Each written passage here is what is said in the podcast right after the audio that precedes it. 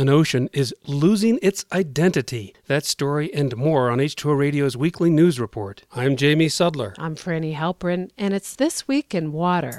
Bureau of Reclamation Commissioner Brenda Burman addressed hundreds of local and state officials in Tempe, Arizona last week. The Arizona Daily Star reports that she said she was there not to scare them, but to present the best information they have about Lake Mead and the Colorado River. The dryness in the Colorado River Basin is causing government officials to call for quick action, especially by those in Arizona, to finalize a drought contingency plan. Lake Mead, the largest capacity reservoir on the river, could drop to catastrophically low levels. There is now about a 65% chance that by 2026, Lake Mead will fall below the level, which would cause cutbacks to the Central Arizona Project, also known as CAP.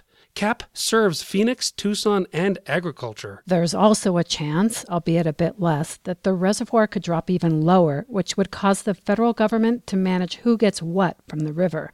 That could result in drastic cuts to Phoenix and Tucson. The current situation is crying out for two feuding water agencies in Arizona to cooperate in a drought contingency plan that can lead to agreements among California, Nevada, and the other affected states. Both Arizona agencies said last week that they would work to finalize a drought plan. However, a water policy administrator for Peoria, Arizona, told the Associated Press that various interests in Arizona are not all together on this, and it will take some major persuasion. Meanwhile, under Colorado law, those with senior water rights can call on those with junior rights to curtail their usage when the river runs low, and that is beginning to happen as a power plant on the Colorado River, known as Shoshone, exercised a senior right last week. Junior water right holders upstream will now have to cut back the water they take out. Another group of senior rights that serves agriculture in the western part of the state is expected to do the same, which, as Aspen Journalism reports, has the potential to dry up the Colorado River for 15 miles. The area is critical habitat for some aquatic species,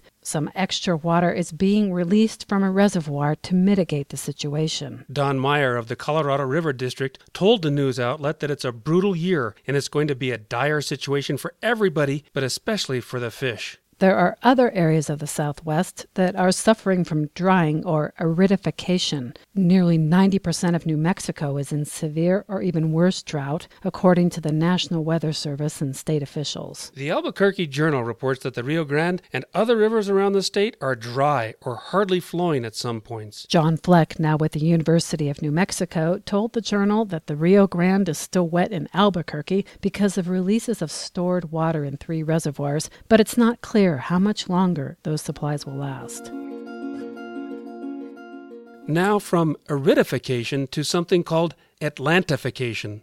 Each of the world's oceans has distinct features, but now it looks as though the Arctic Ocean and the Atlantic Ocean are blending, with the features predominant in the Atlantic taking over. The area north of Scandinavia, called the Barents Sea, was part of the Arctic Ocean, but both its salinity and temperature are climbing at an alarming rate. A study published in the journal Nature Climate Change shows that as sea ice is vanishing and is not replaced, the water is no longer being diluted as it was, resulting in more saltiness. The Barents Sea is looking more like the Atlantic. As Atlas Obscura notes, the implications are worrying because Arctic loving creatures, including mammals, birds, and microorganisms, may be replaced by Atlantic species who live in balmier climates. The change is accelerating. The study's findings imply that it could happen before the end of the century.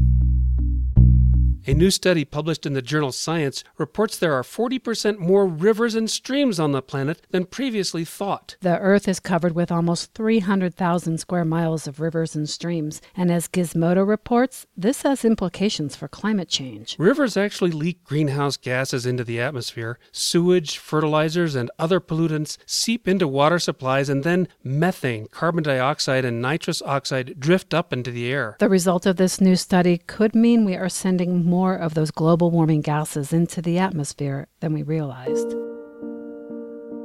And finally, this week, it's been hot, and nothing refreshes better than throwing back a cold one. But beer is a bit fattening, and if you ask Jeremy Marshall, it's high time for a new beverage that allows you to catch a buzz but with fewer carbs and calories. So, who's Jeremy Marshall? He's the brewmaster for Lagunitas Brewing Company in California, one of the largest craft brewers in the country. And last week they launched Hi Fi Hops, an IPA inspired sparkling water infused with THC. THC is the ingredient in cannabis that makes you high. California legalized recreational pot as of January 1st, making way for drinks like Hi Fi Hops. It'll be available in two versions one with 10 milligrams of THC and one with 5 milligrams of THC and 5 milligrams of CBD. CBD is oil extracted from cannabis buds and flowers. It doesn't get you high, but there's much research going on for its potential to treat a range of conditions from anxiety to Alzheimer's. Both will be sold in childproof containers in California's marijuana dispensaries starting July 30th. Not in California? Don't despair. Because recreational marijuana is being legalized in more places, other beer companies are looking to get into the act. According to Fortune magazine, just last week, Molson Coors said it was looking into creating a cannabis infused beverage in Canada, where marijuana will soon be legal across the whole country. Two Roots Brewing has announced plans to sell a non alcoholic THC and CBD infused brew that will be available first in Nevada. Ceria Beverages of Colorado plans to market a non alcoholic CBD infused drink soon. THC beverages seem like a natural fit for Budweiser. They already have the slogan, This Bud is for you.